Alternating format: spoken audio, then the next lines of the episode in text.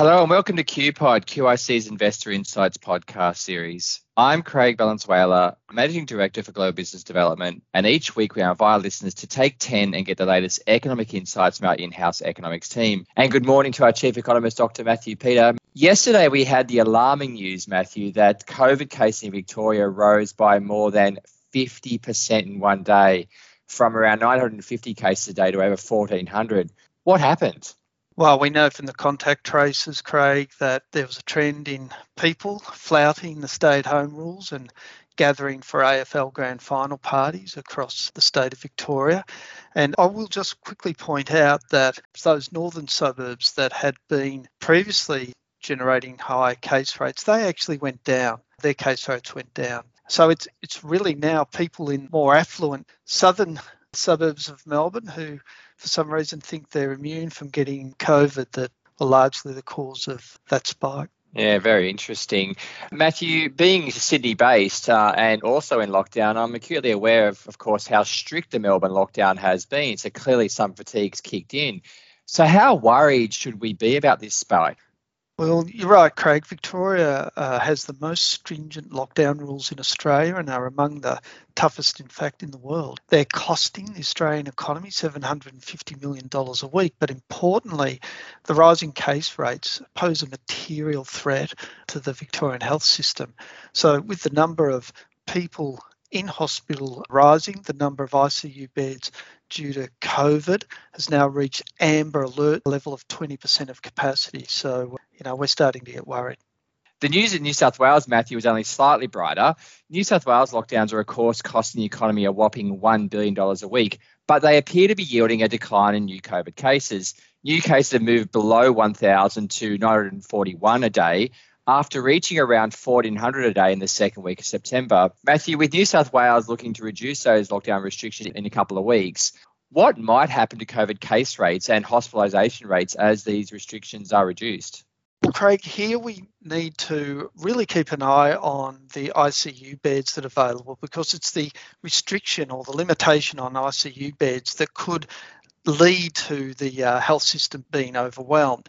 Now, New South Wales has 900 ICU beds available in the state, but about 300 of those beds, Craig, are required for other illnesses, and that leaves about 600 remaining for COVID patients. Now, that 900 ICU beds could, at a stretch, be increased to 1,500 beds, according to the New South Wales government, by doing things like relocating the beds to locations such as operating theatres. Now, we've done modelling on the impact of rising case rates on the ICU uh, capacity. And we completed our modelling on the assumption that the New South Wales ICU rates would need to remain under 600 to keep the uh, system manageable. Now, what we found is that New South Wales will probably be able to keep within that limit, that 600 bed limit, under their reopening schedule, despite an expected rise in daily case numbers to around 5,000 by year end. Now, the reason for the lower hospitalisation rates and hence ICU rates, notwithstanding the climb in the case rates, is due entirely to the efficacy of the vaccines. So, our modelling shows that the number of patients in ICU beds may reach somewhere between 400 and 500 by year end, but that's well below the 600 beds that would see the New South Wales system start to become overly stressed. Yeah, really interesting, Matthew. So, you know, getting used to those sort of 5,000 a day case rates will be an interesting one for the population. Has your modelling considered the possibility for other states, such as, for example, Victoria, and how they would hold up if they followed this same New South Wales roadmap? Yeah, we have, but at this stage, it's very difficult to say how things will pan out, particularly in Victoria, given those spiking numbers. Now, Obviously, Victoria is on the cusp of losing control of its outbreak and overwhelming the health system, and obviously, case rates are yet to peak. Even with current restrictions remaining in place, the Burnet Institute simulations suggest 24% of scenarios result in the Victorian health system being overwhelmed. If restrictions are eased in line with the announced Victorian roadmap at 80%, the proportion of Burnet Institute simulations that exceed hospital capacity rises from that 24% number to a very scary 63%, Craig. Our own modelling suggests that Victorian case rates would breach 4,000 per day by year end if they follow their roadmap and lower restrictions in mid November. But more importantly, they would have around 400 COVID cases filling ICU beds, and that's slightly higher than their COVID ICU bed capacity, which is around 380. And that would force the Victorian government to find ICU beds outside ICU wards, which would stress further an already overburdened Victorian health system. Yeah, wow, that's uh, that's incredible, Matthew. High vaccination rates are accepted now as the key to us living with COVID. New South Wales vaccination rates are now around two months ahead of the other states, Matthew. If all the states across Australia start to follow the same conservative path as New South Wales, which I believe is around reaching 90% vaccination rates before they fully reopen, when could we expect Australia to have open interstate borders? Well, Craig, we would not expect them to open borders until 2022 but there are risks to even that rather pessimistic outlook as it assumes vaccine take up rates will be higher, or as high, I should say, in other states as they are in New South Wales, which may be unlikely, particularly for states that haven't experienced a severe COVID outbreak. I mean, your Premier, Gladys Berejiklian, used that fear of remaining in lockdown very successfully to enhance her vaccination rates in New South Wales. Now, if you look at outside of New South Wales, the Melbourne Institute estimates of vaccine hesitancy suggest less than 10% of adults are unwilling to be vaccinated in New South Wales and in Victoria for that matter. But in Queensland, 13% of adults are unwilling to be vaccinated and 10% are unwilling in WA. There also remains a large proportion of people still undecided about getting vaccinated in both Queensland and WA. But Matthew, 2022, it's only three months away. It's, it's not a big wait, is it? No, Craig, it's not a big wait. The problem is if that vaccine hesitancy rate even increases marginally in Queensland and WA from those numbers, those two states may never achieve 90% vaccination rates. There you go. The New South Wales Premier, Matthew, who you've mentioned a couple of times, has warned of a potential explosion in cases when she opens up New South Wales. The potential success of New South Wales models rely on high vaccination rates, as you've highlighted, effective contract tracing, but also isolation and quarantine measures to limit the impact on the health system.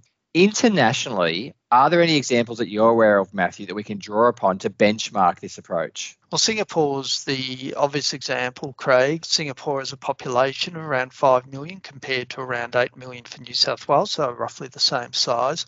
And after effectively having a COVID elimination strategy until August, Singapore opened up with a vaccination rate of almost 80% of the total population. Now, cases had averaged around 40 per day, a very low number over August, and we've seen that really explode to over 2,000 per day currently at the end of September.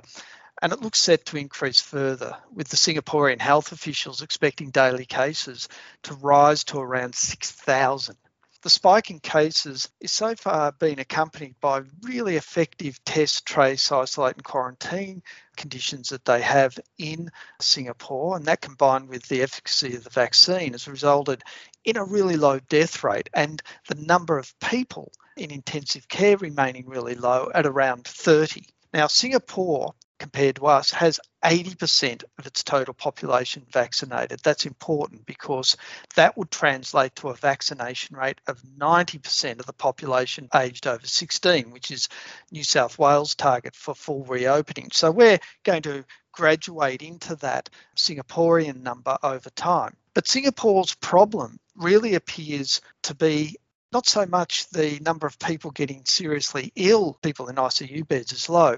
Rather, it's the large number of people presenting to hospitals with mild COVID symptoms, which is threatening to overrun their hospital system. That's caused them to reintroduce some restrictions.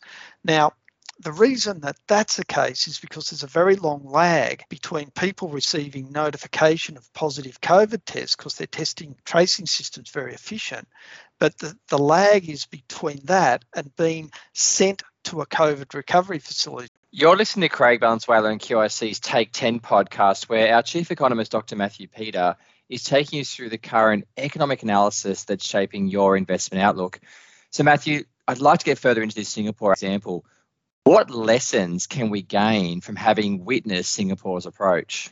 Firstly, certainly expect a strong rise in case rates as we open. Second, expect many unvaccinated people to get seriously sick.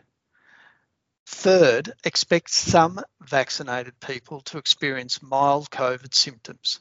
Particularly on that last issue, what we need to do is be able to facilitate home treatment for mild cases so we can keep our hospitals and health system free to treat what will be a rising number of largely unvaccinated uh, serious cases.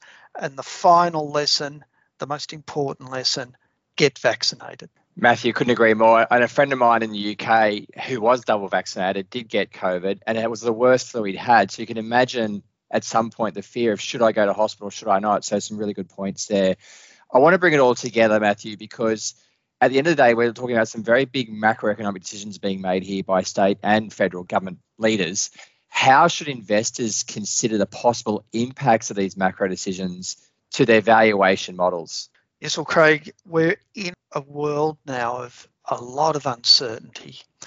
And the way to treat that uncertainty is to have a range of scenarios. The good thing about the uncertainty that we're under, if there's such a thing as a good thing to do with uncertainty, is that we know a lot about the potential scenarios from the type of modelling that institutes like uh, Burnet and Doherty are doing. So having key scenarios around a central case in line with those potential outcomes that those institutes are signalling to us is going to be a key to how you navigate through the next couple of years as the COVID implications pan out. So, what we're doing at QIC is we have our central case. We then have our scenarios. What we're doing as time goes by, as we move to different potential scenarios, is we're shifting the central case and we're also shifting the probability around the outcomes as one scenario drops out, one scenario comes in. So, this is a world where scenario analysis, I think, is really going to come into its own. Yeah, highly insightful. Thanks, Matthew, for sharing that. So, in summary, everyone has been caught out by the Victorian jump in daily case rates overnight. But with New South Wales looking to reopen in a few weeks with a highly vaccinated population, are these high daily case rates something we're just going to have to become accustomed to?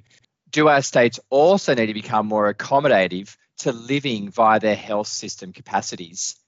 And does the Singaporean model provide us with a unique guide to potential outcomes in Australia with a population effectively living with COVID, but with a very low impact to the cost of human life. And finally, how will the state government's decisions around reopening their economies, the potential economic impact of this, influence our institutional investors and their portfolio positioning going forward? Matthew's highlighted the importance of stress testing.